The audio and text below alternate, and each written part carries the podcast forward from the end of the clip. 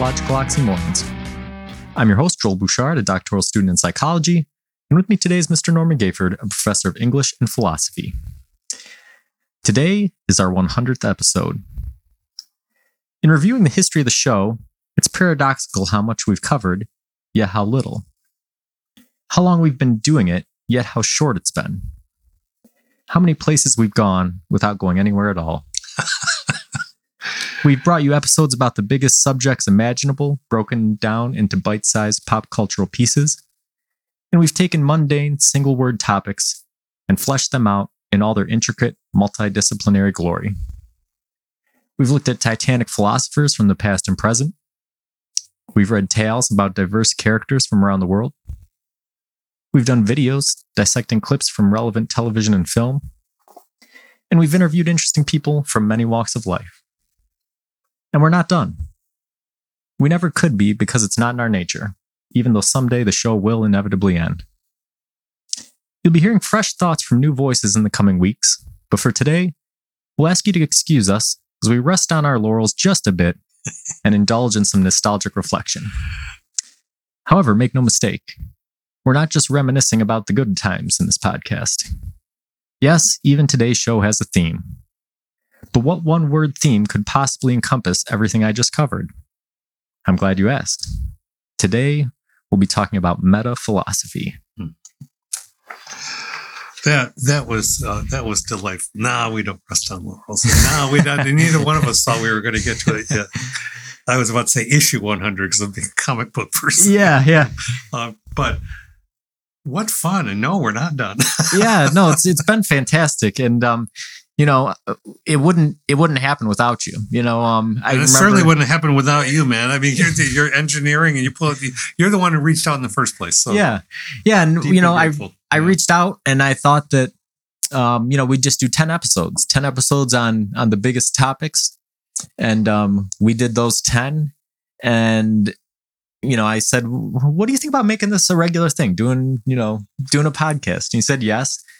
And then my immediate next thought was we're going to run out of topics. There's, you know, we already we already did 10 episodes about the biggest things there are. What else is there to talk about? Yep. And you know, again, talking about the paradoxes of philosophy, right? We've talked about many different things, um, but many of the same strands from those first 10 episodes run through them, right? We cover, you know, inevitably we start digging into whatever it may be, all the way from time and God to tools or social media. And there's threads that run between all of them, Yeah, you know? language, language threads, cultural threads, or uni- moments of universality that we may not have expected. Uh, and those are fun, fun to stumble upon or to think about and say, "Well, I was thinking about this," and and then uh, stun ourselves with where it takes us that we didn't expect. That's for me. This has always been a, partly a, a, not a not a show in the sense of, of of showing somebody else how something is done in a formal way. Oh, look at us! But it but it has been an authentic conversation, which is where philosophy resides, and it's where learning resides. Is is uh, with, laced with good humor and a mind that says, "I don't know everything. I know very little." Yeah. Um, and that just lets you keep going. That's exactly right. Because, um, you know, the listeners, you've gotten to know me over the past 99 episodes, but you, you don't, you probably don't understand to what level I'm kind of a, um, a hermit or a DIY reclusive person. So, I mean, you know, we talk about my music, right? I play all the instruments. I do all the recording. I do all the engineering. You know, I, I am writing a book you know, and doing everything from beginning to end. You know, I, I just do that's the way I, I do things. And when I thought about doing the podcast, I thought about just doing it myself, right? Just okay, I'm, I just want to cover ten topics and I'll put them out there and see what happens. And um, I started listening to other philosophy podcasts to see how they were doing it, and I stumbled across two or three of them out there where there were guys doing that same thing. And I thought, this is bad. this is not good. Um, there's there's something about philosophy, like you said. Um, if you're if you're just if philosophy is a monologue, it's not philosophy, it's history, right? It's history or it's it's Well it's said. education, it's something. But Yeah. philosophy happens in the dialogue, right? You look at at Socrates, right? You look at, at at Plato, you look at these these interactions between other people having dialogues, you know, Hume and Kant, right? Mm-hmm. These these people with their back and forth about what is, you know, what is and fill in the blank. yeah, anything, Or right? Anything how does and fill in the blank. Or, or what if and and fill in the blank. And and and that dialogue, that dialoguing. Some people, well, you know, there, there are always uh, people who will uh, look at such things and say, oh, "Well, you're just shooting the crap." Well, you're just uh, wasting air, or something like that. But anybody who feels that way misses the the point of the dialogue, even if the dialogue has missed the point for them, which is probing and building and self correcting and revising in order to try to get to a, a truth. Because philosophy primarily is not about a, a given or foregone truth. It, it, there have been some philosophers who've, who've argued it from th those positions, of course, but but for me, it because of my teachers, because of my reading, and because of our ongoing dialogue, and so many others, it's it's a matter of exploration. It's like doing art. Uh, My, my daughter-in-law had this wonderful thing moment yesterday. She said, "Let's have a clay day." and she's an art teacher and and she has a little pottery uh, studio that she's been establishing and and she's been teaching my granddaughter who i often mention uh, uh, uh, and and so here were three generations of of us working on pottery on a lovely sunny day yesterday and and and with any art that i do i always find that i'm constantly trying to in this case i was making a luminarium and and I just saw where my fingernail had been on something and I wet my finger and, and, because I'm not this is my first real experience with clay. But it makes you just want to keep touching the clay and and knowing that oh I did this but now this is sloping over here a little bit and I work on this and something else because it's never going to be perfect. Right. It's going to be yours. And and when it's at a point where you say, yeah, I, I put my initials on that. Well, I think that's what we do every week. it's you know, an artist doesn't automatically sign everything that he, she, or they do. It's it's when and my art teachers led me to this too. When when you say nope, now it's ready for my imprimatur. Now it's ready for those initials or whatever sign we make. Um, because I'm saying, yeah, this is good enough for the moment. yeah, yeah, and I think you're right. We do do that every week. You know, um, and that's the thing is it's it's sort of a a Russian nesting doll of of that, right? Because you know, every there's been a lot of times where you know we're in the course of of a discussion, and uh, for whatever reason, you know, maybe uh, it's it's moving too fast my for my thoughts to catch up or whatever. I'll listen back to the episode the next week and I'll think, yeah, that was that was an illogical or an irrational thing to say. and I've admitted it on on the show Yes. lots of times. I'll come in the next week and I'll say, "Listen, guys, I don't know what I was thinking last week, but I said this thing. I've had some time to think about it, and, I, and I'm going back." Right. The important thing I think about philosophy, and we've said this about the show, right? You just mentioned it, is we're not sitting here preaching philosophy. This is not a monologue with the listeners. This is a discussion with the listeners, right? It's not just a discussion between you and I. It's a discussion with everybody who's listening. We're we're in, we want to engage you in the process of philosophy. So when we sit here and we have the discussion, sometimes we come across epiphanies that I'm proud of. That I think, you know what? If we didn't do this podcast, I don't know that I ever would have arrived at this thought on my own. Precisely. But then there's other times where I put my foot straight in my mouth, Yeah, right? And but that's not a bad thing. You know, we're we're indoctrinated with thinking that failure or um, these these uh, irrational thoughts are are bad. No, they're learning experiences, right?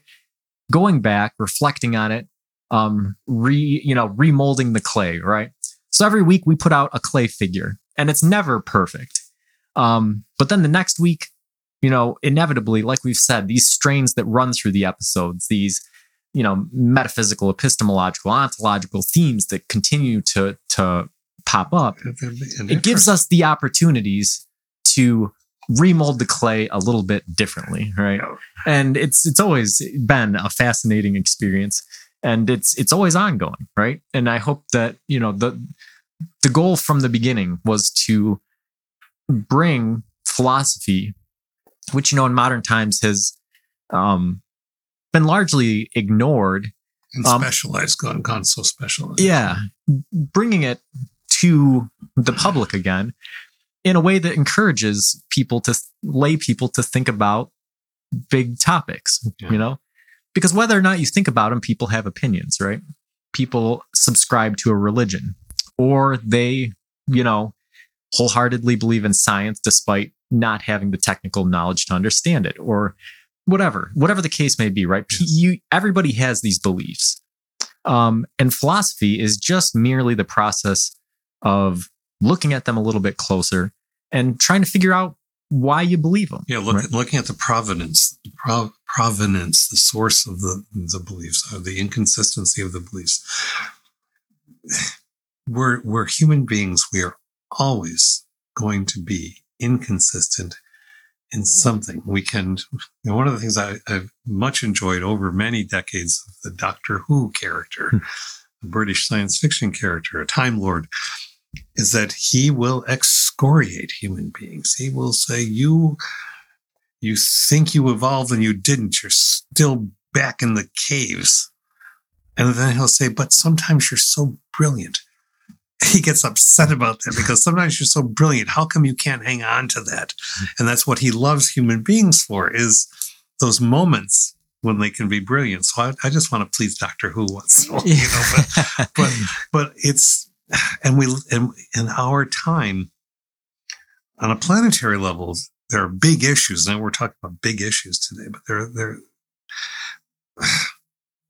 the the the sad thing is when people will use social media as a place to make absolute pronouncements and then if anyone attempts to to shape that clay then the pronouncements are doubled down upon because of the absolute surety that that is the truth and there's no way around it. And if you say anything else, then you're lying. Or if you say anything, you know, it, it just gets into grenades being tossed at each other. Right. yeah That's not a discussion. hmm Yeah, and you you mentioned something earlier in the episode that that caught my interest, right?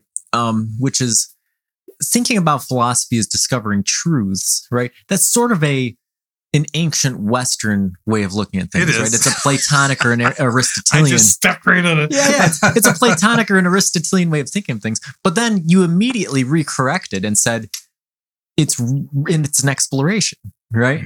And that is that is the point, right? Is that the truth coming at, at you know coming to these you know knowable truths or these ultimate truths or these sorts of things it's it's an idealistic thing that is very appealing um and it's something that i think there's a human need for right i think that most people want that they want that ultimate truth that they can pronounce and hold on to and and know Yeah.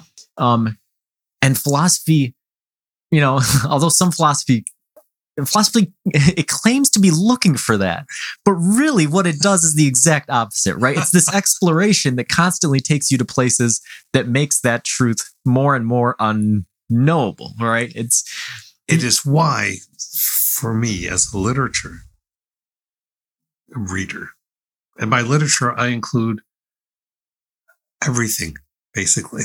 I, I'm not going to be a cultural snob about this. I will read a Thor comic book with great relish, a heavy metal magazine, fantasy and science fiction magazine, Shakespeare, Cicero, Kant, and Homer and uh, care philosophers, uh, Carol uh, Gilligan, and and and uh, you know, it's not about what you've read as as as goalposts as end as end. It's not an ending point. So the best literature that we have I uh, that I have found in translation around r- sampling around the world uh, are the stories that are about exploration. Hmm. Odysseus is never satisfied. Not even when he gets back home. Not even when he he he uh, brutally kills all of the people who were trying to take over his his household and his wife and all that patriarchal stuff. Ultimately, he's he stays home for a little while and then he has to go back out on the journey again. And and and Yeats has one of the most uh, lovely poems that expresses this. All all experience is an arch where through I'm paraphrasing, gleams the world forever and forever. Hmm. So you come to an arch. What do you do? If you apply, if you come to an arch, what are you likely to do, Joel? Um, probably walk under it. Yeah, me too. why did the chicken cross the road? Okay, so why, why did the, the philosopher walk through the arch? To see what's on the other side, or rather to see what's next, Right. or to see how what looks behind looks like through the arch. Or, the, there's a, you know, one of the most famous American poems that that is so much depends upon a red wheelbarrow Hmm. in the rain, and so on and so on. But it's a, it's about, or or uh, there's another poem about a, a bottle, and the very fact of seeing that shape in a landscape entirely changes the landscape, draws your attention. Therefore, how you see the landscape changes, and that's what philosophy is. The landscape is going to keep changing. Yeah. And these are, you know, again, one thing that we talk about is these universal tr- things that run through human experience. And just hearing you talk about that, it reminds me of, um, you know, there's several ways that can happen. It can happen through literature. I remember in, in the first class I took with you, you had us read some poems in, in Ozymandias, right? Oh, yes. Talk about changing the landscape, right? This, this monolithic thing. Or on my way to work this week, um, seeing an owl on the telephone pole, right? Mm. You know, you get so used to seeing crows or red wing, you know, or uh, red tailed hawks, and even now bald eagles. I've got three bald eagle, adolescent bald eagles on my way to work that, you know, you see them and it's always interesting to look for them, but then you see an owl and you go, oh my, oh my gosh, you know, this is something that's changing the way that I look at at the world, you know. yes. And yeah, it is. It's it's a fundamental part of of human experience. And, and it, it it is a childlike thing that one nurtures into adulthood. I I was blown away by things that I have been blown away by things, and, and this is this sounds like Grandpa braggadocio, but it, it isn't. It's just about noticing what children do. Hmm. Um, what's that doing there? My granddaughter will ask. What? What do you see? And she has seen a, a little uh, daddy longlegs spider walking in a, a spot that I didn't even notice the spider at all. Or, or uh, a, a couple of days ago, she's we were sitting on the grass in the, under a shade tree, waiting for her mom and dad to go get some ice cream. And she looked at the ground and she said, "Grandpa, what's wrong with that worm?" And I looked where she was looking, and I saw two sticks in this thicket of grass. And I said, "Oh, I, I think you, those sticks resemble worms." And I picked the stick up, and she said, "No, the worm right behind the stick." And I looked, and there was a worm that was partially raising a segment up in the air, moving just a little bit. And I thought to myself, how did she notice that? Well, she's a child who's noticing everything. Hmm. We think they turn off when we somehow cast our uh, uh, our minds to another task. They don't. Hmm. They're right there. It's working, but but that is a metaphor for all of us. Our minds are always right there working, and can be attentive if we want them to be. Yeah, I think that um, the metaphor you used one time with me was that you're you're always trying to strip the bark off, you know, in order to to continue growing. And hmm. really, I mean, in a, in a physiological sense, that is what what we're doing. You know, as you you grow into an adult, you have these neurons that get myelinated, right? They so in order to improve their speed and their efficiency. But part of what it does is that it makes it harder to think outside of that neural pathway. Your electricity is just funneled down the same path all the time, right?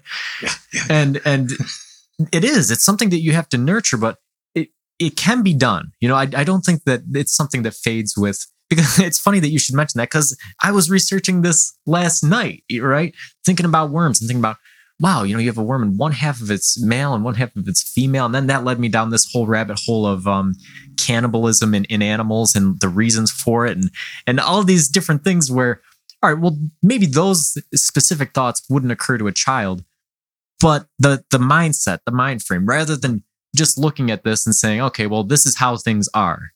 The question is, why is that how they are? Or what is it like for it to be What that is it way? like? And that is one of the biggest meta questions Mhm. there is across philosophy is what is it or what is it like? And by just by saying what is it like, we're trying to do a comparative analysis. Mm. And when you just said that, my mind just went pop. Okay, right. So we're okay with worms being male and female, and we don't question that or the nature of God's creation, but yeah, yeah. you know where I'm going with that ellipsis. Uh, and and and if we don't listen to what each other's, say- I mean, you just you just for me, even though you referenced something that I once said to you, you just handed the gift back and gave me a whole.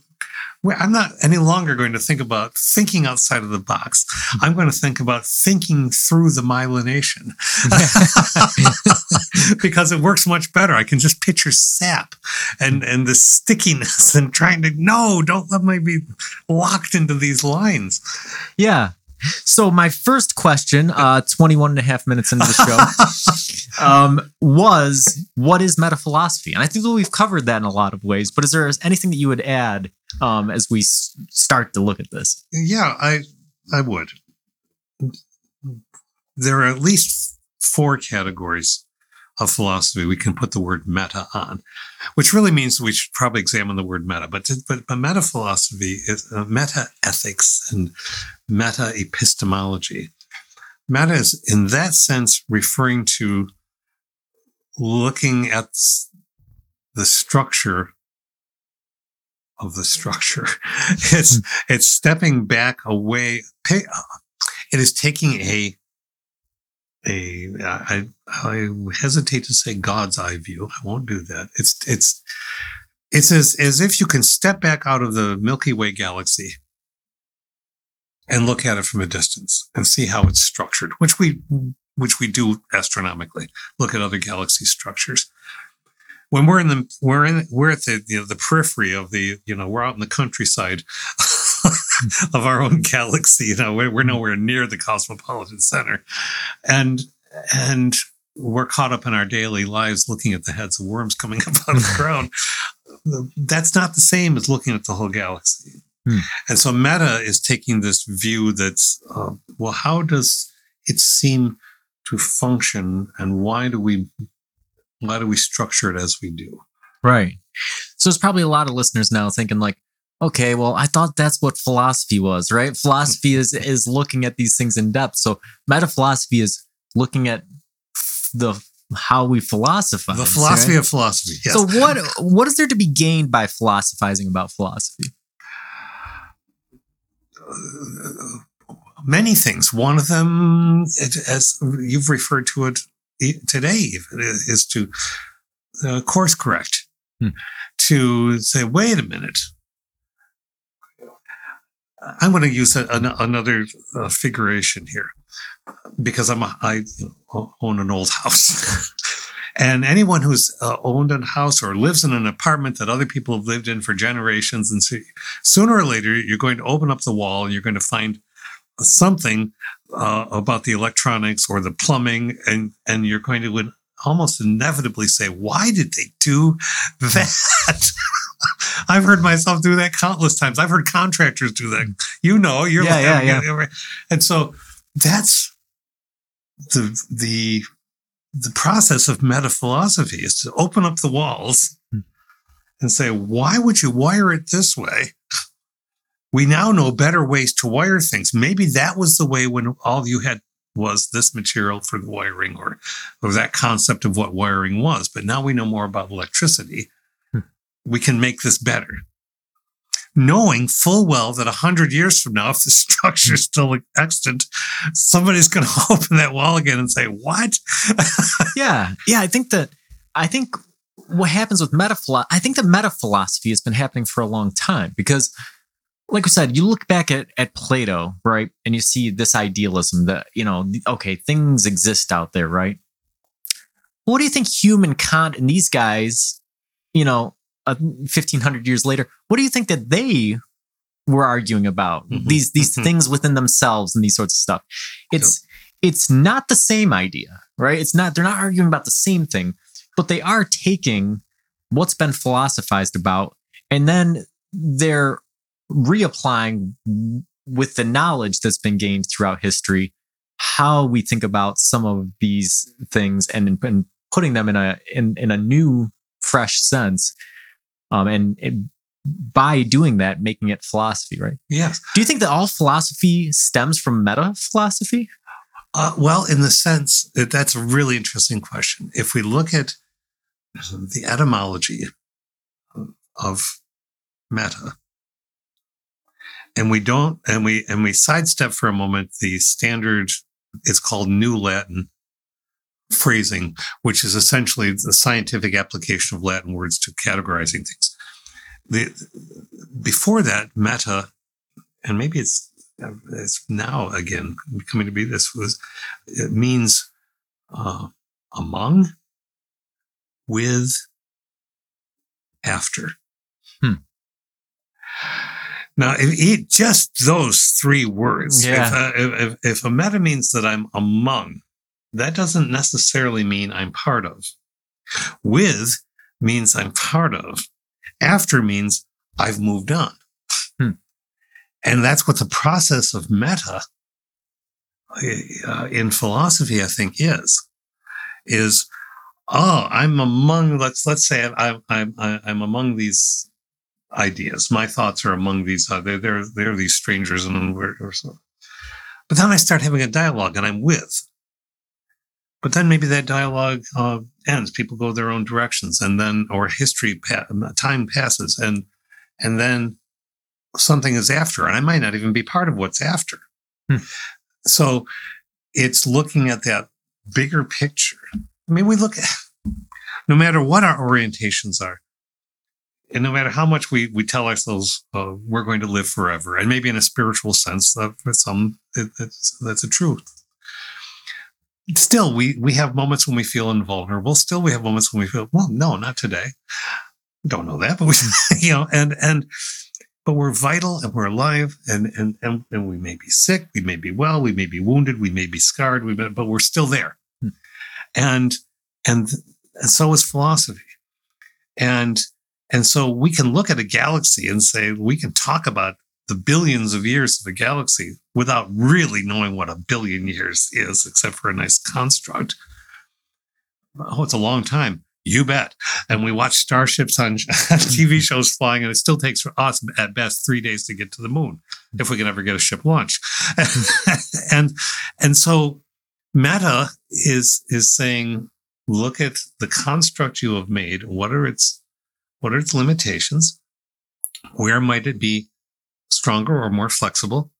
What pieces need to be thrown out? And then that takes me right back to the ship of Theseus. Hmm.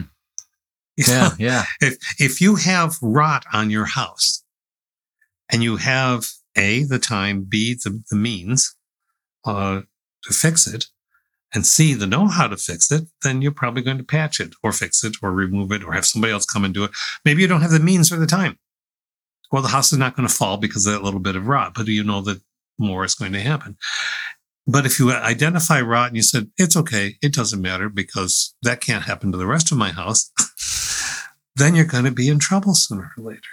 Yeah. Yeah, man. All right. Yeah, we're off to a good start. So, um, what initially got you interested in philosophy? Hmm. Oh man. It was sort of a slingshot. I think I was always interested in philosophy, just didn't understand it.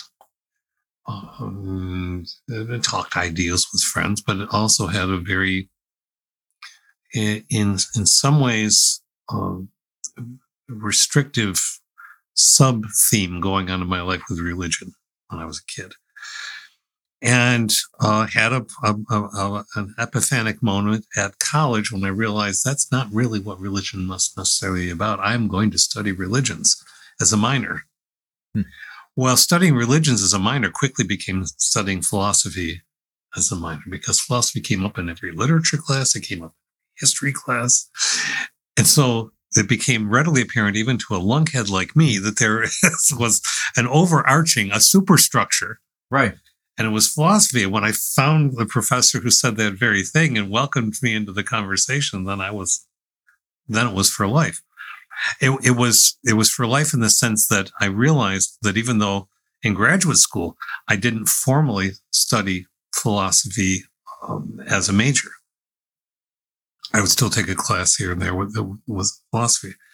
So you could say, well, I was accruing the credits. Well, that, no, it was, it was about continuing to realize that that it permeated or foundationalized everything else. And so even as I was teaching literature or composition, writing, there is entirely there.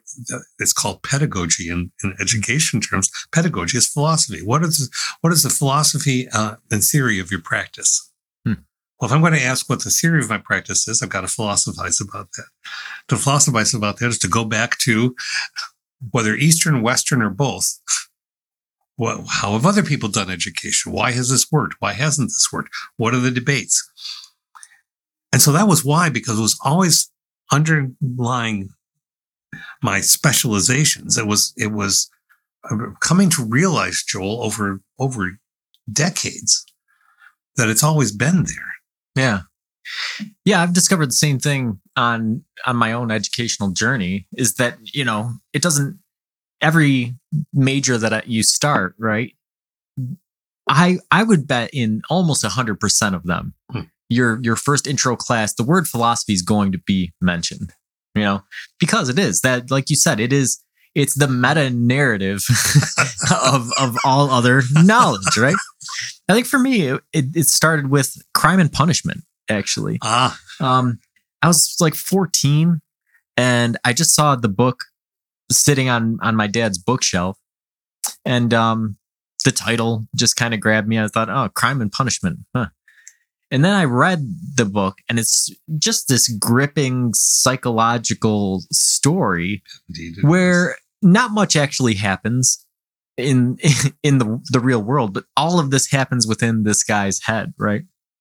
Which opened me up to everything else Dostoevsky. And you know, after reading that, you know, uh, all of that, I started, you know, you start having these conversations, and it's funny because, like you said, um, this idea of what philosophy is, you know, our perspective on philosophy ha- has changed so much over time. Yes. Um, if you were to ask me what philosophy was when I was 14 and read Dostoevsky, I'd say, ah, I don't know. you know, my mom, you know, I, I took a logic course when I was in school. So I knew about the the Greek philosophers. That was that was pretty much it. I probably said, ah, Plato, Aristotle, and you know, I guess, you know. But there wasn't much there. Hmm. But after reading Crime and Punishment, all of a sudden you find um, the course and the nature of your conversations with other people changing, right? It goes from, especially as a 14 year old boy, like, you know, talking about video games or, you know, talking about school or whatever you talk about, to all of a sudden asking your friend, hey, man, like, do you think, what do you, do you think you could actually kill somebody? Like, do you think that, you know, what do you think is, what would happen to you if this had, what, hey, well, where'd all this stuff come from, right? Mm-hmm.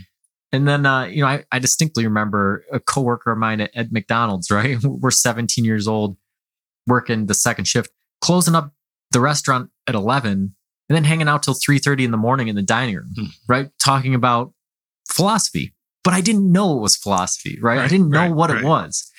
Um, you were um, doing it. Yeah. You yeah. just, you weren't, you weren't, you weren't talking about it. Right. And you then my engaged in it. yeah. Yeah. And so then my older brother had taken a couple classes with you and he knew I was going to to college, and he said, "Hey, listen, you really have to take some classes with Norm Gayford." And I said, "Okay, what does he teach?" Well, he teaches English, and I don't even think you were teaching philosophy at that time no, yet. No, I wasn't. Said, "Oh, he teaches English." I said, "Oh, okay." you know, I'm not really, not really interested in it, but whatever, you know, okay. And, you know, you have to take an English course, you know, in school. And of course, this brings up that whole debate. Well, should people have to take humanities courses? Yes, you should, because it will change your life in some cases, right? I was I was going for a degree in criminal justice, um, mostly because I was a child and just didn't know what I wanted to do when I grow up, and I still don't. Um, but I thought, well, okay, criminal justice, you might get to do something cool. Um, all right, introductory uh, writing course. I'll I'll take this Norm Gayford that that my brother mentioned, and that that's where I learned what philosophy was. Right? I think that you know, I immediately I remember looking at the book list and thinking these aren't textbooks. These are these are just regular books. You know, and then reading through them, and then the assignments. You didn't ask us to write papers. You know, to regurgitate what happened in the story, or you know, to to analyze. It was already at that point about synthesis, about, okay, well, take what's being said and then apply it to what you already know, and then come up with a unique perspective, what this means to you. Yeah. And beyond that, in the college setting, in a physical classroom, right, you're going to be expected to um, defend those beliefs, not necessarily from antagonistic people, but from people who are going to ask you questions and you, they're going to want a rational, logical response to them. And then I think you, you started teaching philosophy the next semester, and I was like, I've got to get in on this class. Um, you know, so I, I got in and you gave me Simon uh, Blackburn, you know, and and a, a bunch of other Rollo May, some of these other guys, and from that point on, I was hooked. Right, that was that was it. But it just goes to demonstrate, right? I don't think that you or I are these um, exceptions to the rule of of how people think. I think that everybody has these experiences. Maybe some of them aren't nurtured as much, but but people think about this stuff. Everybody thinks about this stuff to yeah. some regard. They, they, do. You're you're right, and you're and and a I just it, that touches my heart deeply that you that that story and and your dear brother who also uh, always highly regarded as as your family. I I just yeah, it's not about being an exception. It's, it's, it's, but it is about constantly reminding oneself. We, we are in such a combative age that it takes such um, fortitude, will really, to remind oneself that what you just said, which is so that every human being has this capacity and most people engage in it without realizing it, but often don't have the place to engage. And, and, and I've been really fortunate. This, you know, we're celebrating the 100th. I'm going to say it. This is, I am forever grateful for this opportunity because when you reached out, and not who knew we were going to be talking about meta philosophy, but, but when, when it was, it was a chance to teach in a different way, informally. Um, I'm no fundamentally different with you on in this podcast with us together than I I think than I was in a classroom, hmm. except that there was a syllabus, right? Right. and, yeah, yeah. and but um, and and the bell rings and or whatever the equivalent is. Uh, but the, the joy of interacting with minds, what of, of whatever age, and and and and wanting ultimately to to make a space or to be part of a space in which people can explore things without feeling like they're going to walk on landmines, which is, which is really, this is, I think, the meta philosophy of, of looking at composition and writing as an example. Um, so many people approach writing as do's and don'ts. Still, despite composition theory, despite decades of, of, of study of all of this, and I say decades, that doesn't, that's not very long in this experience of human writing. We're theorizing about it now. Yay for us! Uh, but, but to to make a place where you you don't feel like you have to. You're playing this twisted game of Twister, where uh, right foot red. Okay, go over there. Nope, nope, don't touch red. I mean blue. Well, because you used the comma the wrong way, so you're a failed writer because it's all about that comma. No, but what is the comma for? Hmm, right. There's a place for that discussion, but it's not at the beginning of the discussion. And and if people have a place where they feel like they can they can explore something without somebody jumping on them, and usually that is through the dialectic yeah a- absolutely. Um and i know personally at least three other people that took your writing courses and went on to write books. Maybe they didn't publish them but i know people who have who have written books because they had the same experience that i had right? They went to the class and they engaged with the thinking about this sort of stuff and they thought to themselves i can do this. Hmm. and they and they created things right? And that's that's really the fascinating part about and that's what i wanted to recreate with the show was those discussions that we had in the classroom right? Yeah, yeah. those especially even the ones that happened after class right? I remember i would i'd be always be keeping you after mm, class. we'd do our wonderful. hour and then i'd stay after and i'd ask you questions until you had to run to the next class. I'd, I'd keep you there every last second. Yeah.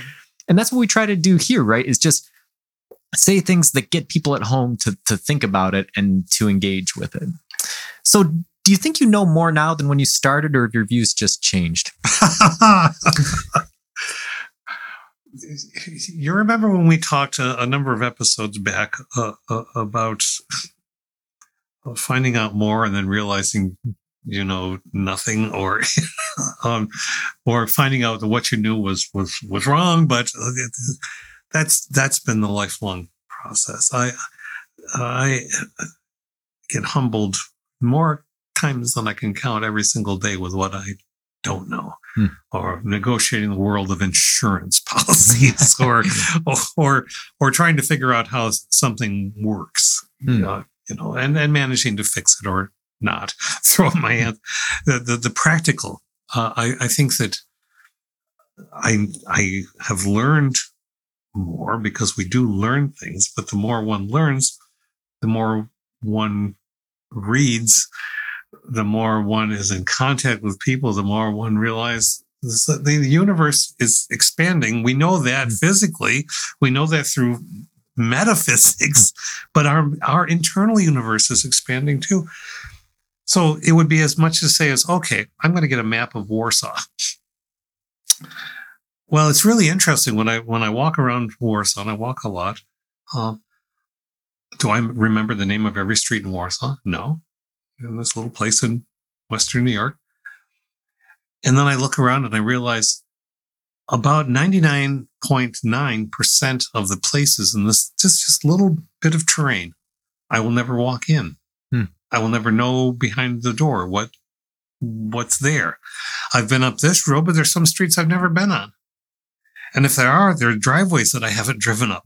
And that's just in a little place. Right. Well, let's unfold the map. Now we're into Wyoming County. Now we're into New York State. Now we're in the United States, and so on and so on and so on. So no, I don't know. yeah yeah I. I had an interesting exchange with my wife the other day. She asked me something.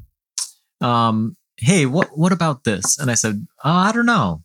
She said, Well, what do you mean you don't know? And I was like, I, I don't know. She's like, Well, you know everything. If I ask you a question, you know the answer. And I said, Well, not really. Like if you ask me a question, you know I'm gonna find the answer. like, or attempt to. yeah you, so she'll ask me things and then i'll go and i'll look up the answer and, and, and give it to her that's really what it is right Mhm. it is it's not this idea even if i do know something right the you know oh hey what about this lots of times i'm already thinking in my head well has this changed since the last time i engaged with it right that's the responsible thing to do right? And you mentioned this before the episode when we were talking about um, an individual who had a degree um, got a degree 30 years ago and still wants to act like a, an authoritative expert on it right? That's not Without and, and keeping that's up. that's a false way of uh, that society thinks of how a degree works. Once you have the degree you have the piece of paper you can get a job you're an expert in it and you don't have to you don't have to deal with school anymore right? Right. that's not really it right? Like it, you you have to continue to learn about things and especially once you get to the level that that you or I are at in in acad- in academia um it's not enough to say oh well I have a PhD in psychology 30 years from now I'm going to uh you know just continue regurgitating what I learned in this Right, class I don't need to learn anymore. Yeah, drastically right, right. You have the people who would, and, and this is often the people it makes me sad because we all we all plant flags. You know, we all create borders and lines we won't cross and whatever that kind of stuff. But I, I think when people present their their resumes as the be all end all before conversation begins, hmm. it's not healthy. Uh, it's as much as to say, well, here's what I know, so don't trot into this ground, or you know, I, I I think that runs counter to the idea of meta. Hmm. Um, because, because it, if you, if you don't consider what you don't know and you don't consider about the limitations of the structures within which you have been trained, then you're unlikely to, to push beyond that.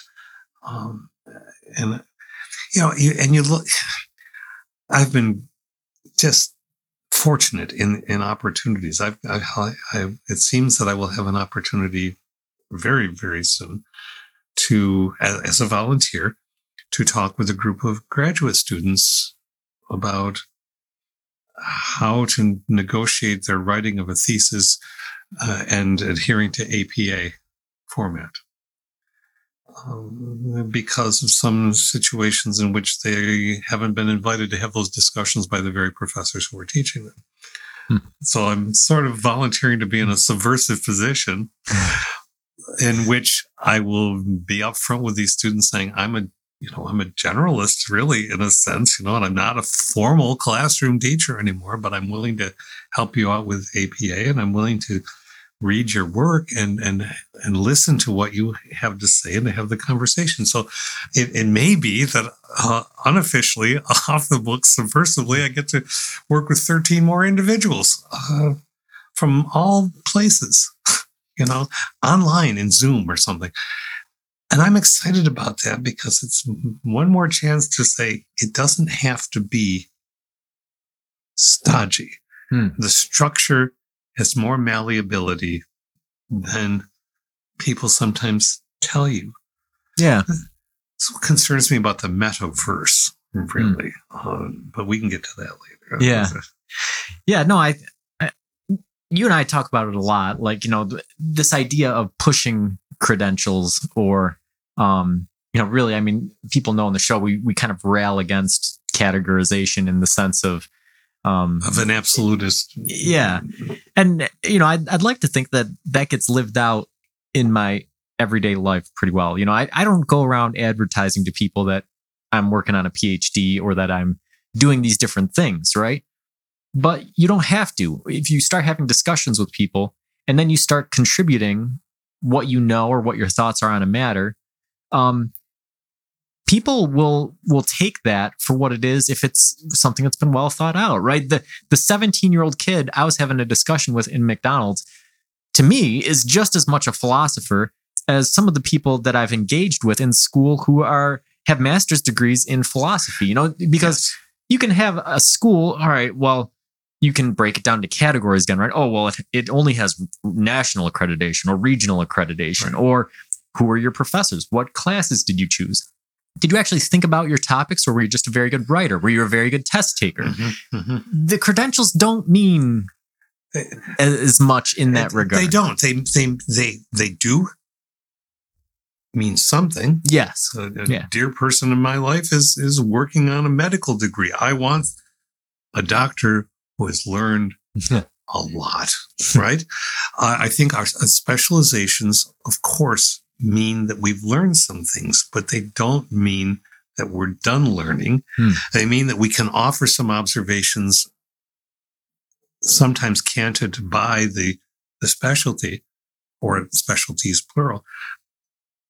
But it doesn't mean it's the last word. It's just the beginning word. Yeah. uh, well, even at the beginning of the podcast, you've always uh, uh, mentioned something about yourself, and and and you know and you and and my once and future title but it's not like oh it's professor of english and philosophy and therefore is, is telling you he knows everything about this of course not it's just there's a starting point in the discussion a, a, stu- a doctoral student in and it starts the discussion. Oh, well, why would you do that? What's that? What's hmm. interesting about that? That's not planting a barrier post with a gate. It's it's saying, "Hey, this is something about me. Let's talk more about you." yeah, yeah. So, speaking of beginning words, what's your favorite metaphysical topic?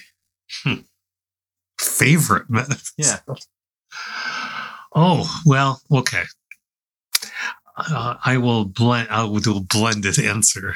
Uh, time and the multiverse. Yeah, yeah. That's the one I had with space time Yeah. Right. Okay. Space time. because yeah. it's it's a fascinating topic because of relativity, right? I mean, I think that when you think about the fact that, for all intents and purposes, the theories that we currently have that have been reaffirmed through much experimental um, observation, up to and including the Webb telescope. yeah, seem to indicate that space and time operate as one thing, Hmm. which is sort of weird, right? That means that this room that we're sitting in is actually, it, it, we're actually sitting in a time, right? Uh, we're, we're, our bodies take up time, right? We, we- space, Yes. it, it's a it's a very strange concept and then i mean time by itself is fascinating right this idea that um, we can have different perceptions of time right? If, if we don't have a clock you can put us in different scenarios in a, in a room by ourselves with nothing to do or in a busy context and we'll perceive time differently. Mhm. or you can put a clock up in a in a spaceship and fly it around the earth and time will have passed differently. And that says okay well what are the implications for for space then right? If you if you move somebody faster they they age slower right? All these things. And uh, i think to me the most fascinating theory on this is um roger penrose who um you know talking about the beginnings of the universe which is a favorite of mine. And the james webb space telescope is turning everything on its head again right? Yeah. we're finding out you know okay well you know we thought if you look back to the beginning of time you're going to see stars just being formed and galaxies really just uh, these small chaotic messes. And hubble seemed to tell us that that was the case but now we're finding out no hubble just didn't have the capabilities. It was only seeing the youngest brightest stars. But webb is able to see the older colder stars and they're finding that these fuzzy chaotic tiny bits are actually well formed. Mhm. Orderly galaxies at the beginning of time. And we go what? What does that mean? Right? And we have to rethink everything. Yep. and so and roger penrose is one of those guys that rethought everything looking at it right? And thinking about okay well if the big bang for all intents and purposes it has a lot of the same physics as a, a black hole it's pretty simple right? And then on top of that if we extrapolate out modern physics and we see that okay well at some point in the future everything will be diffuse. It will be so far apart that um, things can no longer gravitationally hold together. Um, matter decays into energy. It's just this diffuse energy state. Well wait a minute. Those physics are the same as the big bang physics. So what if this big bang that happened and then everything spreads out and becomes diffuse and then you basically zoom out far enough until this huge diffuse universe is a small, dense point in space and it starts again, right? A mind blowing concept. It, it's almost metaphilosophical in it in its own sort of Zen way. Yeah, yeah. I, I, I just uh, a, a pop cultural image just popped into my head. Pop, like like the frothy quantum bubbles. It's it's it's from Men in Black. when you just keep pulling back and pulling back and pulling back, that's the meta view. Yeah. And when you pull back, you can be stunned and frightened and horrified and awestruck Hmm. and l- land in a sublime realm. We've talked about that. And, and realize at the same time, I can't possibly get my head around this, even though my words sound like I'm wrestling to get my head around this. I gotta ask you, have you seen the digital artwork where people do that? I'm gonna have Amanda pull up one of these for you when after the show. Artists are doing this artwork where they'll draw a picture Mhm. and then digitally they'll zoom in, right? So they'll draw a picture of a girl. You'll zoom in on the pupil of her eye, and then it's a it's a space scene. Then you'll zoom in on a planet and it's, you know, it's a different scene. And you just continue zooming in and with there's dozens and dozens of different frames within small sections of the other ones. There is a that that that's a a marvelous description of that. I I haven't seen that example, but I have to tell you that in some realms of my own art, what I what I'm fascinated by is is I'll take a picture of. Uh, I saw it last week. Uh, I was, I think I was disturbing somebody who was walking next to me. I was going into the hardware. I stopped in the parking lot. It's, it's a very bumpy parking lot. Um, I saw a figure in the tar. I whipped out my camera. I'm taking a picture, and a person comes up behind me and says, "What are you doing?" I said, "Taking a picture of the figure in the tar." The person stepped back and said, okay. Walked around the other side of the car. And I thought, okay, that probably wasn't the best presentation of me, but I don't care. I'm thinking taking it. And, and then when you render that and you, and you change the filter and all the silicates in the tar become space itself. Hmm. And you have a picture of a scene of the universe. Yeah. And it's that kind of thing, which, which means you, you the, it's transcendental. The, the, the transcendentalist told us that the universe was within us. Hmm. And what you just described, uh, and I do want to see that, is, is, it's the same thing. In each one of us, there's a universe. Yeah. Carlo Rovelli, who, who's a marvelous science writer, scientist and science writer writing about space and time, uh, essentially says in one of his books that we are all in our own time packet. Hmm. Like all these particles bumping against each other, but we ultimately are in our own time. About a couple of weeks ago, there was a, a, a, science article about entanglement, and it was about uh, uh, bombarding ions. I won't begin to try to explain them, but in bombarding ions for a, a few seconds, there was a result that was unexpected, which created a new kind of time in which those ions existed in two different times simultaneously. Hmm. yeah. You know, uh, uh, how could, so the earlier question, um, do I know more than I did? Nope. yeah, yeah. no, and it's a perfect, you know, I think that that perfectly encapsulates things. I, I, I have, it happens with me all the time with people. Um, you know, hear people say, oh, where did where did the time go, or, or these sorts of things. I think to myself, man, it seems like I've been alive forever. It seems like my life has been so long, and I'm a young person. Yep. Like, Yep. you know, and so just that that difference, right? These these diff- we are in our own sort of time packets. What's your favorite epistemological topic? Ah. Well, I of course want to hear your answer to this too. Um, epistemology as a reminder being of how we come to know right. things, right? My favorite epistemological topic is how we shape questions, Hmm. which is an art unto itself, uh, which takes much, much practice. We, which isn't to say we, we, we, we absolutely we should be questioning all the time, but we also realize that our questions can be reshaped as we Yeah. hear our own questions. Yeah. Yeah. That that nicely dovetails into mine, which is empiricism, right? Hmm.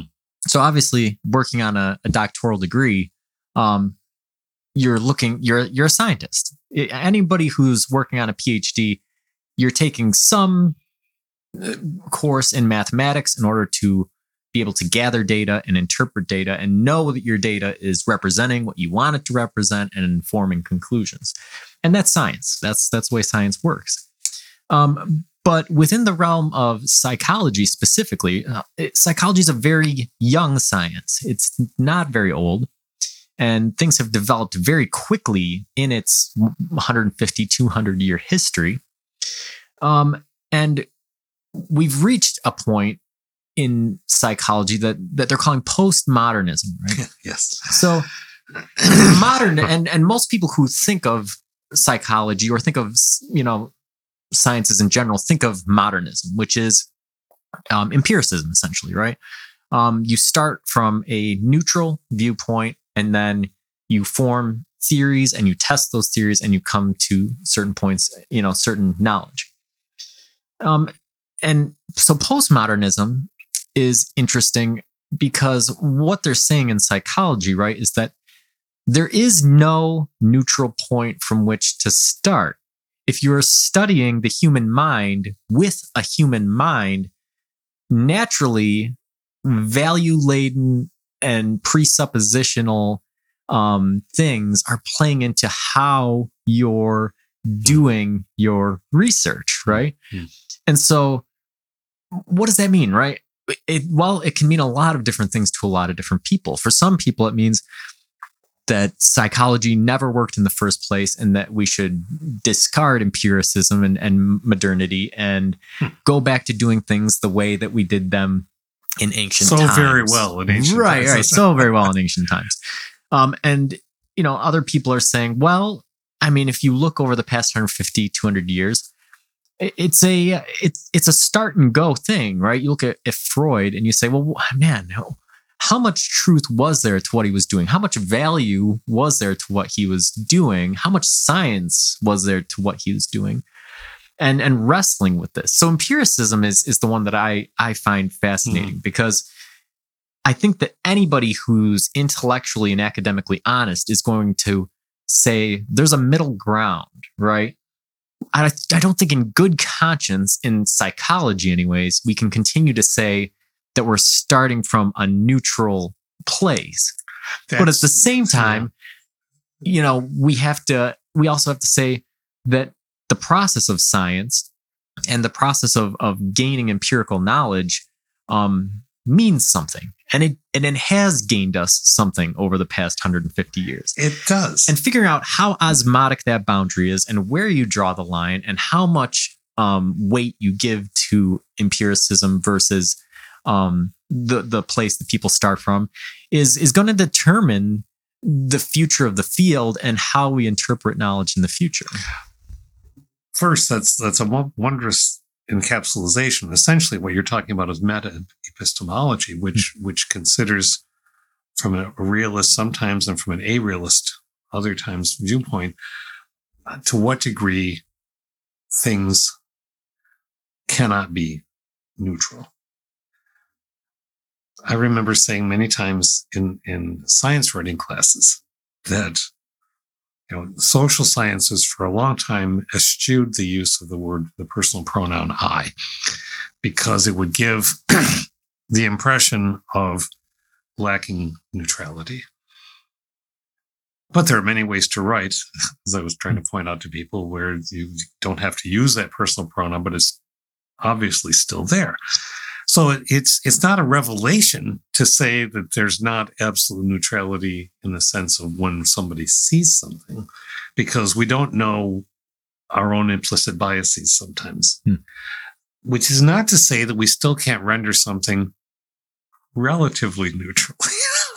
Yeah. Which, so that takes something really simple. So I I, I can uh, I can say this is Saturday afternoon. That's not quite true. And so somebody would have to say, okay, no, actually it's Saturday morning. Well, it's Saturday morning where we sit now talking, but it's already Saturday evening, someplace which will be hearing this. and so is that is that neutral? No, it's rendering that there's a number of there are a number of facts that are equally true in that moment. But if I say within this time frame it is Saturday morning, then I've presented a fact if I've identified the time frame. But and so we have facts. There are uh, I there it's unassailable to me, no matter what the philosophical position is that attacks that there's no such thing as factuality.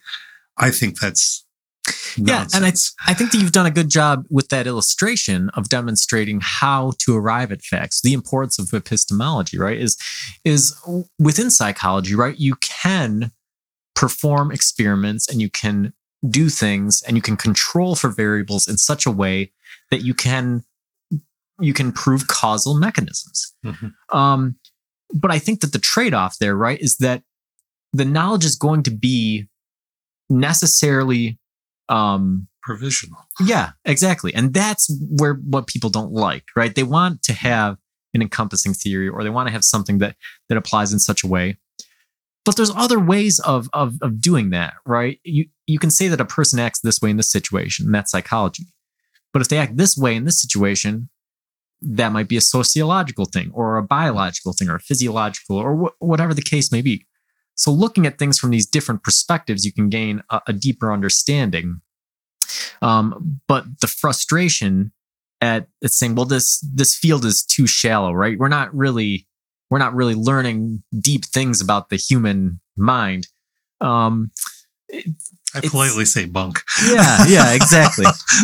also, also the very nature of the, the thing that sometimes holds us back so much is our our love affair with with the rigidity hmm.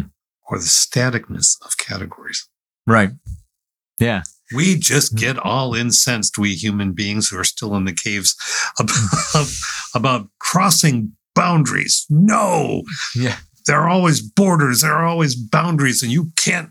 Well, yeah, something can be psychological, sociological, anthropological, philosophical. Yeah. All at the same time. Right. Oh, is that messy? You bet. How about ontology? What's your favorite topic? Uh, well, the, the, the, this is just not going to be inspirational at all. My favorite topic is what it means to be. That's the ontology itself. My favorite topic is the basis of ontology, which is when I say I am a human being, I'm referring to the organic, perhaps, but also the intangibles. But to be is what? To live? Is it to just sit and breathe? Yeah. Yeah. Who was it? There was a, a philosopher, Parthenides. There was who he was a foil of Heraclitus, and and that's what he said. It, was, you know, what is, what is it to to be? Yes. Right. Because Heraclitus was about becoming things. Parmenides. Yes, Parmenides. Yeah. So Heraclitus, everything is in change. Everything is in flux. But he was the other, the opposite way, right? It was what is it? What is it to be? What is what is static, right? Mhm. And I think that that that is uh, in it. I mean, that is the foundational of, of ontology, like you said, and that's sort of the wellspring of philosophy, right? Is that we have this integrated subjective experience of reality but then we have tools um, that contradict those realities, right? That that tell us that there's things far beyond what our senses can can give us. This a priori versus priori knowledge, which we did an episode on, and and, and trying to to synergize. Okay, well, what what does that all mean for for me, right? What does it mean now that I know what the beginning of the universe looks like? Or now that I know that there's all of this light spectrum that I can't see. Or now that I know that a male spider will willingly let himself be eaten after he copulates. What does that mean for what it means to be? Right. Mhm. What- Mhm. And it just Mhm. raises those questions. It- And It does, doesn't it? It raises the very because people will choose. You know, I've had students who do this. I understand. Your my head is hurting. I don't want to think about that. Okay, but maybe you will anyway at some point. But or you'll run away from it shrieking. Nope, has nothing to do with me. People get to choose that. Hmm. We we are choosing beings. I've, I've just thought of two poles in literature though that that when you were just describing one, we've got Ahab who has a personal vendetta against that white whale because it munched his leg, sort of like Captain Hook and the Croc, except much more serious, um, or his, in his arm. But or we have Bartleby the Scrivener, Hmm. who sits in one place and doesn't do anything. Whenever anybody asks him to do something, I, I prefer not to.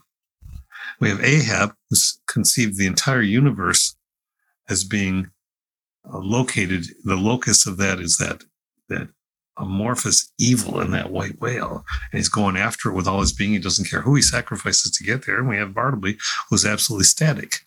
Hmm.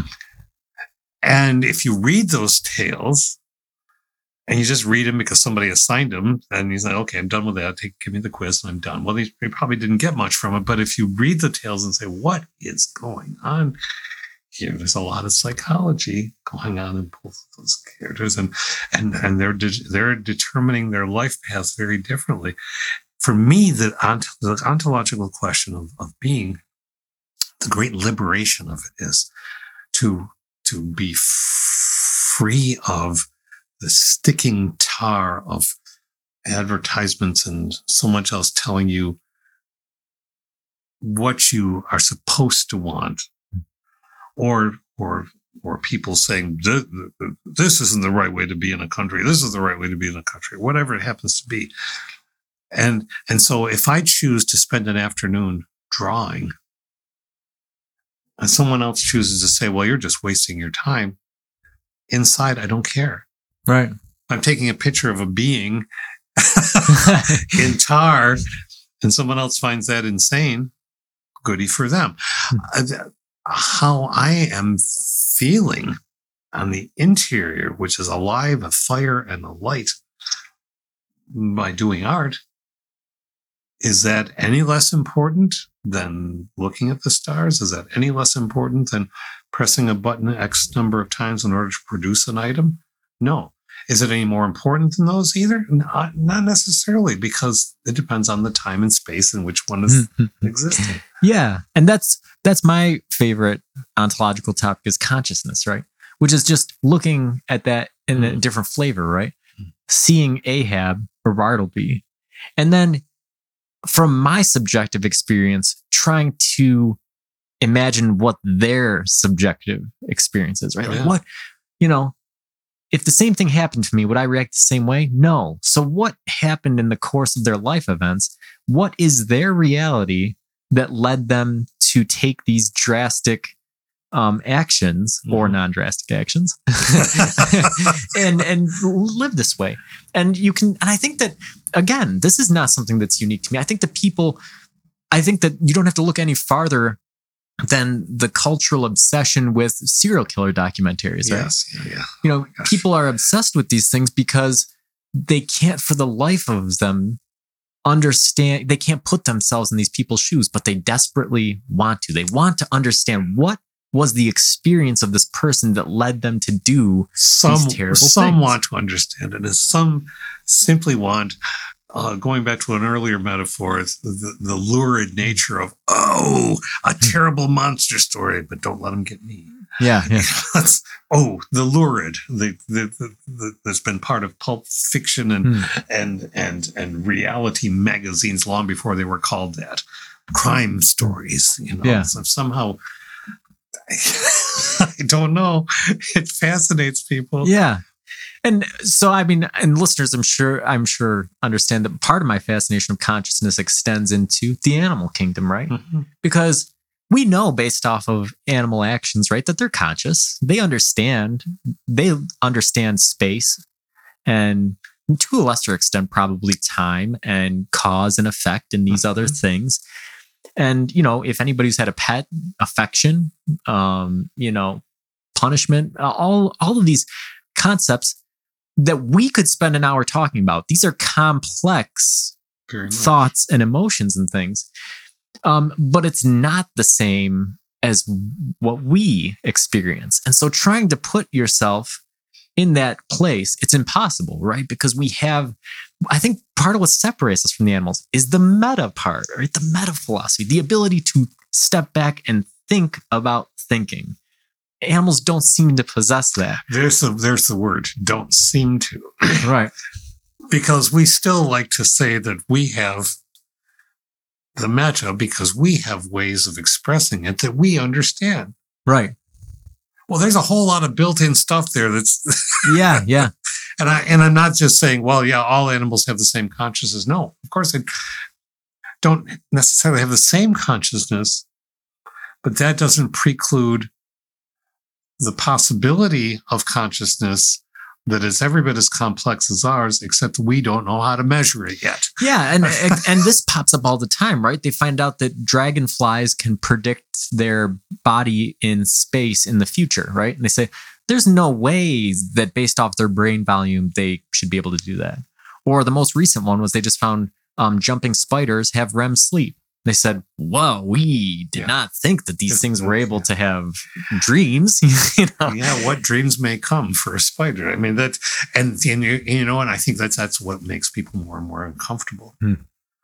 There were we we talked, I think, briefly about the an an AI um, algorithmic development that is happening for a trans a translator. Hmm. That uh, eventually, it seems, would be able to render something of what animals are thinking.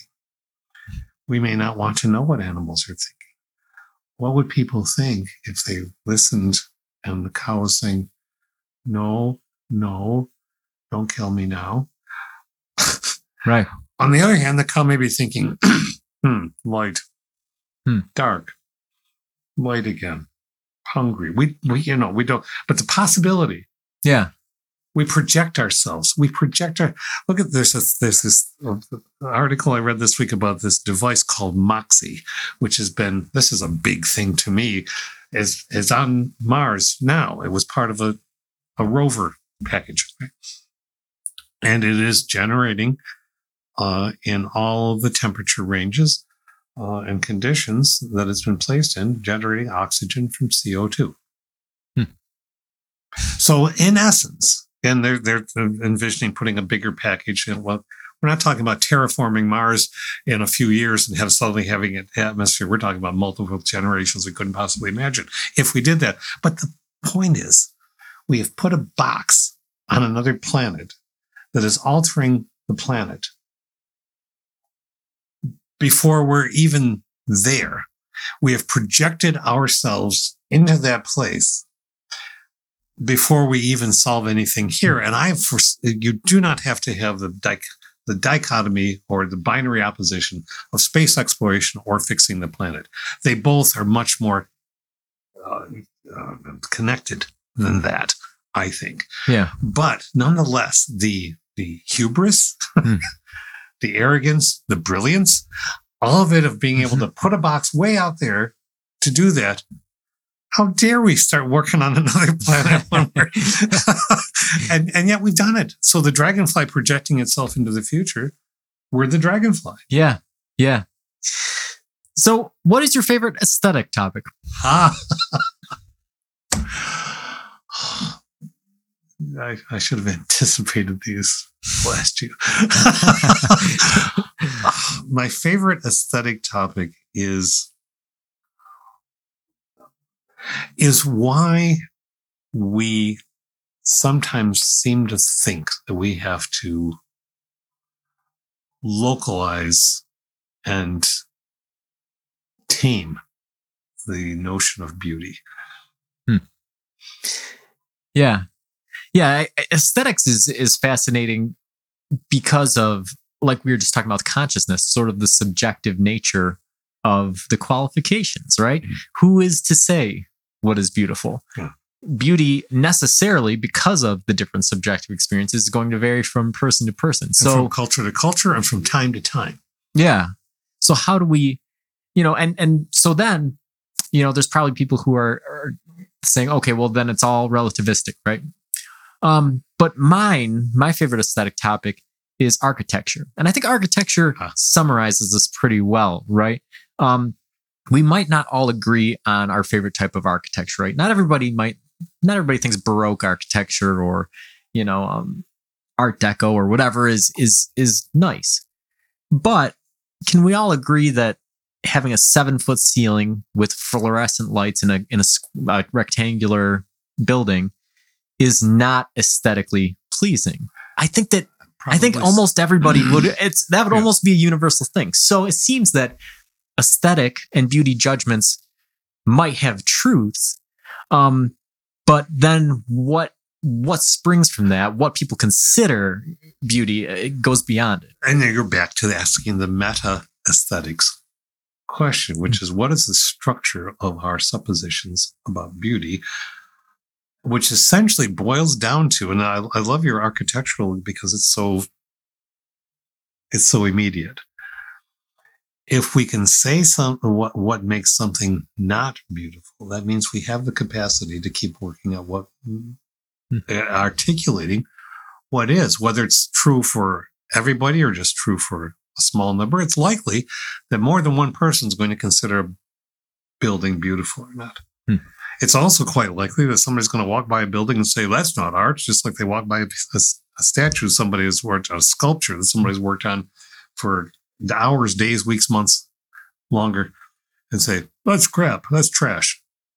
Oh, well, then your responsibility, if you're engaging, is to say why, which is is to start asking questions. Why would I call it trash? What is it about it that I find offensive? Yeah. What doesn't make it art, in my view? Because then, what is art?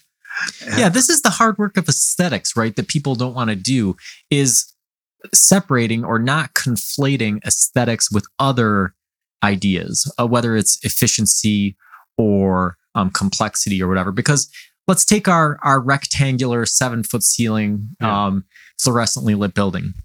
If you were to put that in the Stone Age, I'm sure that a caveman would quickly clamber into it. He would forsake the Milky Way and the and the crickets and everything else in nature to have that shelter. But not necessarily because he considers it more beautiful than nature, but because it offers him an advantage that that he doesn't have. It offers him a shelter that he doesn't have.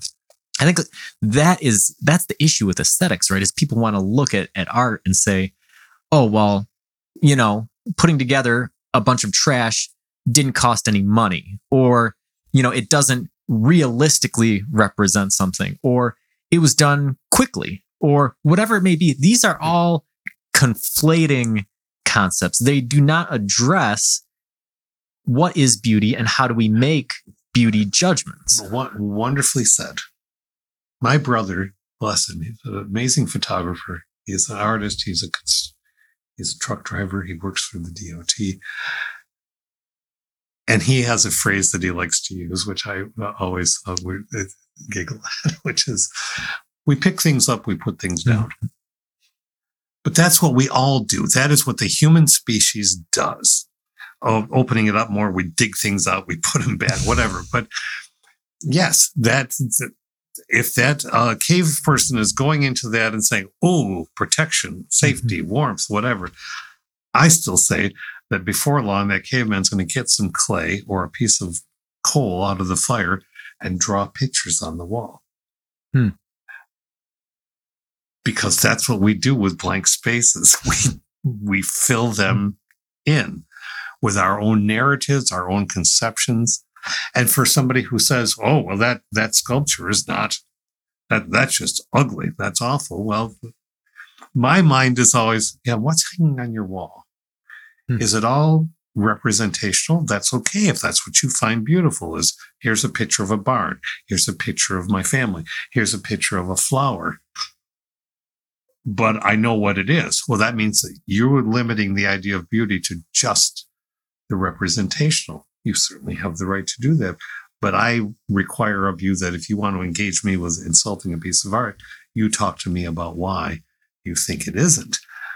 And, and I can't force people to do that, but, but that's what we do as, as philosophers Yeah, is to poke and to probe. right, right, exactly.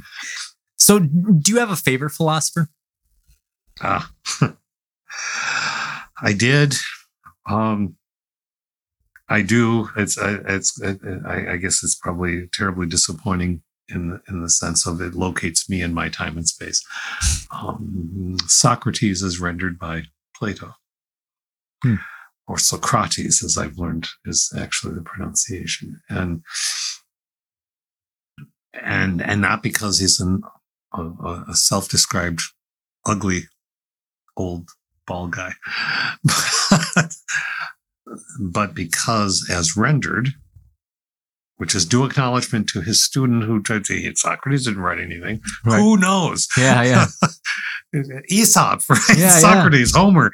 Uh, as rendered by his student Plato, Socrates is, is the model for me of how we go through life.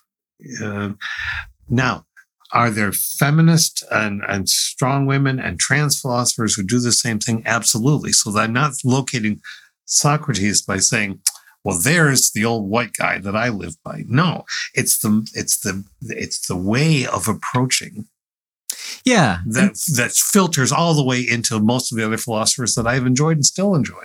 No, I think that Socratic questioning changed the face of Western thought, really. And I mean, I know it changed the it changed the how I think about things, right? And it changes the way that I engage with people who have different viewpoints Hmm. Of mine. And of course, like you said, there's good, bad, and ugly about Socrates, but I think that on that fact alone, just the idea of so- Socratic questioning and how Plato documented it and rendered it, um, it it is one of the, the seminal points in philosophy, Yeah. right? And even the things you know that the Socrates might have been wrong about, I'm sure that if you put a Socratic line of questioning to him, he'd probably he might change his mind. he might change his mind. And and and that's why i say it it it i think i'm i'm crawling out from underneath the question by saying socrates but Hmm. every other philosopher was questioned before and since. Yeah. Yeah i don't I, I don't think i can do it. I, don't- I don't think i have a, a favorite. Um i know that the ones i tend to be drawn towards are also um some of those the early philosophers. For me it's a fascination with the generalist because that's who i identify with right? Um Mhm. i'm a generalist. Like I, I do a bunch of different things. And um thinking about these guys that did it so much better than me your Da Vinci or your Pythagoras or these guys that um, that knew everything there was to know, right? Which of course is an epistemological um, thing in itself. But, but really, you look you look at the accomplishments of these guys, um, you know, and not just in in science or philosophy or thought, but in art, in mathematics, in um, a variety of different fields. Those are the ones that tend to appeal to me. Are these guys where you just go, man, you know, you were living the life, and of course they weren't. You know, you Of course you had to weren't. drink hemlock, or you, you got exiled to another country, or these other things. But right but you look at the life story, you look at the progression, Yeah. the the personal growth, the personal contributions to to our modern thought, our modern science and things, and you you're just in awe. You know, it's like how did one person right do all of this? You know? and and and even if they did then then i and i'm at you know in the place because if i if i weren't i wouldn't have been paying attention we are taught about these guys because that's what it was about for so long. And it's still in, in some curricula that's still what it's about which is to say all of the women all of the uh, people across time who have been uh, trans or multigendered or agendered or all the terminology we have who existed then just exist now we're beginning to make an effort to find out what they contributed and of course they contributed much and all the all the matriarchal cultures where where uh, shamanistic practice led to non-western wisdom Hmm.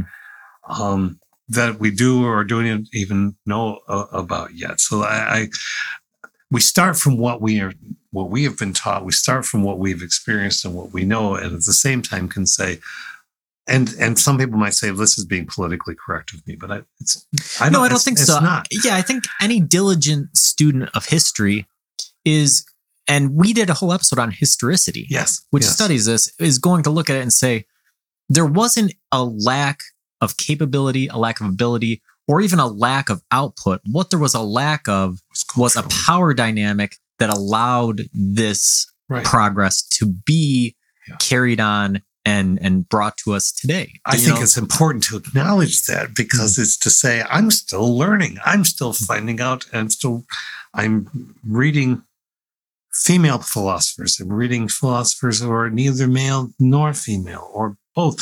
And and that is exciting. Um but but I think that the the eminent signpost or or anchor point or buoy in the ocean is the model that has been presented to us as Socrates or Socrates. that we know was done somewhere before and after because humans are what they are. Yeah. Somebody didn't invent questioning. Right, right. And this is, I think this has exciting implications for the future if we can continue to be progressive in our receptivity to um, diverse viewpoints. I had a um, an interaction with a student on a discussion board this week, um, and she, her course of study is she wants to study um, female pornography consumption, Mhm. and she said there is no research about it. It's all about men, and you know the reason for that is probably because a lot of the academics who are looking at this are men, and so their natural interest is in male reactions to it. But there's been studies, one of which you referenced, that said up to 60% of pornography consumers are female. So it's not that it's not happening. It's not that, you know, things aren't going on, but it's just that there are is there there's a lack of diversity in the researchers who are looking at the topics. Yeah. And as we get more women and more trans people and, and more, you know, people from different racial and ethnic and cultural backgrounds into the higher echelons of academia, you expect research interests and thus um, knowledge in in all the various fields to diversify and become Yes. much more encompassing. Yeah, the LGBTQ plus the constructiveness of knowledge added to and and blooming past what we already have. That's exciting to me. That's to me that, but that's like also looking at the galaxy. Hmm. I can see of of of, of, of a real time image of well, real time a, a web in a, a Webb telescope image of a galaxy that is mirrored through another galaxy. There was Hmm. an image. Yeah, an Einstein ring. right? Yeah, Right, yeah. an Einstein ring. And know that that's long gone, Hmm. per, probably, yeah. and yet see that, and and and somehow, I look at myself as, for a moment, being that Einstein ring. Hmm. I'm going to be long gone, and whatever humanity has become, it's going to become, because I'm only one particle in humanity. But the fact that I can see humanity Yeah. Project the dragonfly, right? Right. That, that- that we, uh, even as you've mentioned, that when the sun expands and burns the planet to a crisp, maybe we have moved on. Hmm. If we've moved on by that point, millions of years from now, we won't even know what we would look like. We won't even know what we would sound like. We can't imagine a million, a billion years of, of evolution. Yeah. Or maybe the sun expands the earth, we all get burnt to a crisp, but then it creates a habitable environment on the moon and Enceladus around Jupiter, and a new sentient species evolves and has a philosophy of its own. right? Fascinating. The meta view, right? The- meta- it's the metaverse. Big, That's big looking at things. So, do you have a favorite philosophy book? You know, I, I, I do. There, there are two, and you've mentioned. I have a, a- there's a, a marvelous British writer named A.C. Grayling, whose books, plural, uh, just reinvigorated me with about philosophy. One I used for many semesters with, with students and drew upon and have asked them to to read and for us to discuss was was ideas that matter. Hmm. Because for me, it was the first uh, concerted effort by a, a philosopher of, of great means and, and academic prowess to render philosophy in bite size, as Yeah. we say, of essays of a page or two. So uh, here's an idea philosophically that has mattered across parts of time to humanity. Thus, uh, um, it's like having a campfire ready for for a match. You've set it up. You've got this wonderful fire built, or the the, the, the setting is there. Put the match under it, and I think that that, that his book, that particular one, also uh, Rollo May, who wrote a number of things, but the the courage to create, uh, which is a philosophy of of psychology and aesthetics aesthetics um, that I still find I learn from. Yeah. How about you? Yeah, that was one. That's one of the ones that you had had me read in that the introductory philosophy class that really it blew my mind.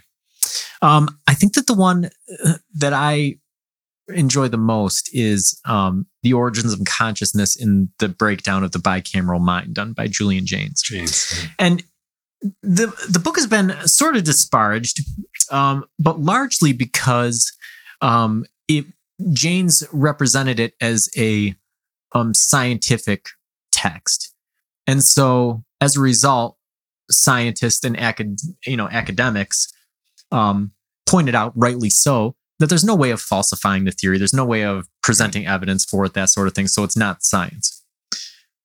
But just because something is science doesn't mean that it's not an excellent work of philosophy, Right. which is what it is. Um, and and Jaynes himself, you know, we, again, credentials we don't we don't dwell on him, but he was of the highest order um, in you know looking at schooling And his and- own and- learning accomplishments. Yeah. and um, just, you know, like I said, my favorite ontological topic is consciousness. And his sort of um, theoretical history of the development of human consciousness is so well done that it, it will keep you up at night thinking, you know, wow, you know, even if this isn't how it happened, it, it raises the question in your mind at some point, the human species may not have been conscious, at least not in a human way, perhaps in an animal way, but now we're conscious in a human way. When did that switch flip and what did it look like? And his illustration of that is just captivating, you know, and I, Yeah. I always love that book. I always recommend it to people. All right. We've been, um, we've gone very long and I hope all the listeners have stuck with us, but I'll ask one final question. I don't normally do this and I probably should, but do you have any final thoughts? Anything that you, you want to, you want to put on the end that we haven't already talked about? There is no final thought. There's only a provisional moment when we take a breather. no. I think that's a great way to end. Because, like we talked about, like I said in the intro, right? We're not done and we could never be done, right? Someday the show will end, right? Someday the, just like the way the earth will end, right? Um, but even when it ends, we're not going to stop doing philosophy, right? It can't be done. It's always going to be something that, that continues on. And each week we'll continue molding the clay, you know, and, and reshaping it and redoing things. Yeah. Yeah. And so, no, right? A, f- a final word indicates that there's nothing more to say about a topic, and, and that's just not us, right? No, it's not. All right. Um, until next time, keep.